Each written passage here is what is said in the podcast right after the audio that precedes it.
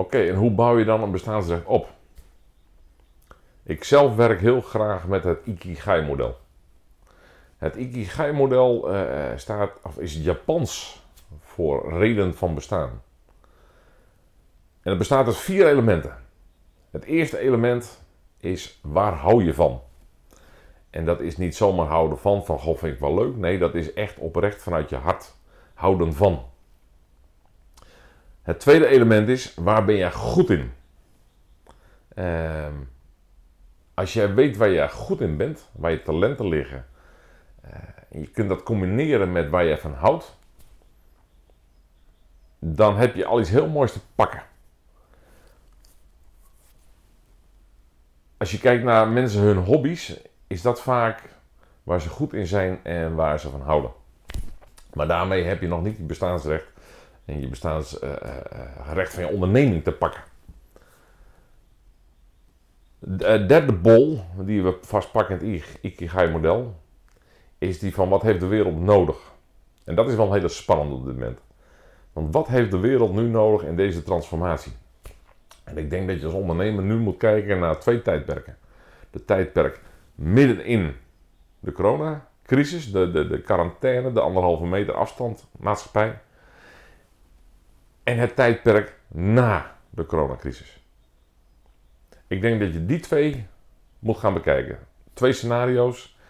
Hoe kan ik als onderneming in dit tijdperk eh, bijdrage leveren aan deze wereld? Wat heeft de wereld nodig? En hoe kan ik daaraan bijdragen? Maar ook straks na het coronatijdperk, om daar alvast over na te denken. En oké, wat betekent dat dan voor dan? Hoe kan ik dan bijdragen? Hoe ziet de wereld er dan mogelijk uit? Dat kun je nu absoluut nog niet zeker zeggen.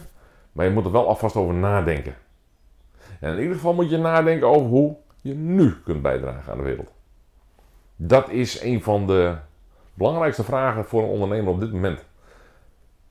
Hoe kan ik met mijn onderneming, groot of klein, op dit moment bijdragen?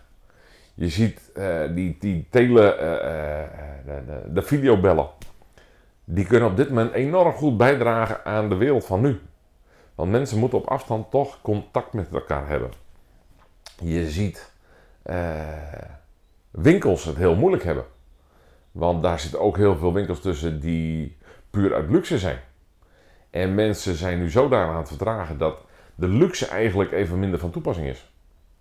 Dus daar loop je enorm te stoeien van: heb ik nog bestaansrecht op dit moment in mijn, mijn leven en in deze maatschappij?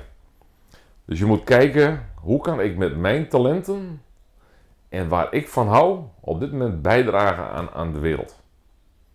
En als je dat gevonden hebt, dan moet je ook nog uiteindelijk, dat is het vierde element, een businessmodel eronder kunnen leggen. Dus waar kun jij dan letterlijk voor betaald worden? Dat is een, een lastige vraag, want sommige dingen zijn niet echt in een product te vatten. En heel veel mensen vinden het moeilijk om dan voor een dienst geld te gaan rekenen. Maar we zitten nog steeds in een economie, hoe dat ook straks uitgezien. Op dit moment zitten we in een economie die draait op geld.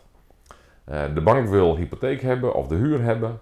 Uh, de energiemaatschappijen willen graag geld hebben voor de geleverde uh, kosten van energie en water en gas.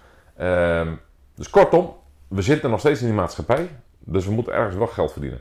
Dus hoe kun je dan als ondernemer geld vragen voor de dingen die jij bijdraagt aan de maatschappij? Als je die vier elementen samen hebt, eh, dan heb je eigenlijk al de ingrediënten te pakken voor je bestaansrecht. De finishing touch zou dan prachtig mooi zijn om daar een hele mooie volzin van te maken. En die ook te gaan communiceren. Uh, te communiceren met de markt, met de wereld om je heen. Uh, bijvoorbeeld via videoboodschap, uh, via trainingen.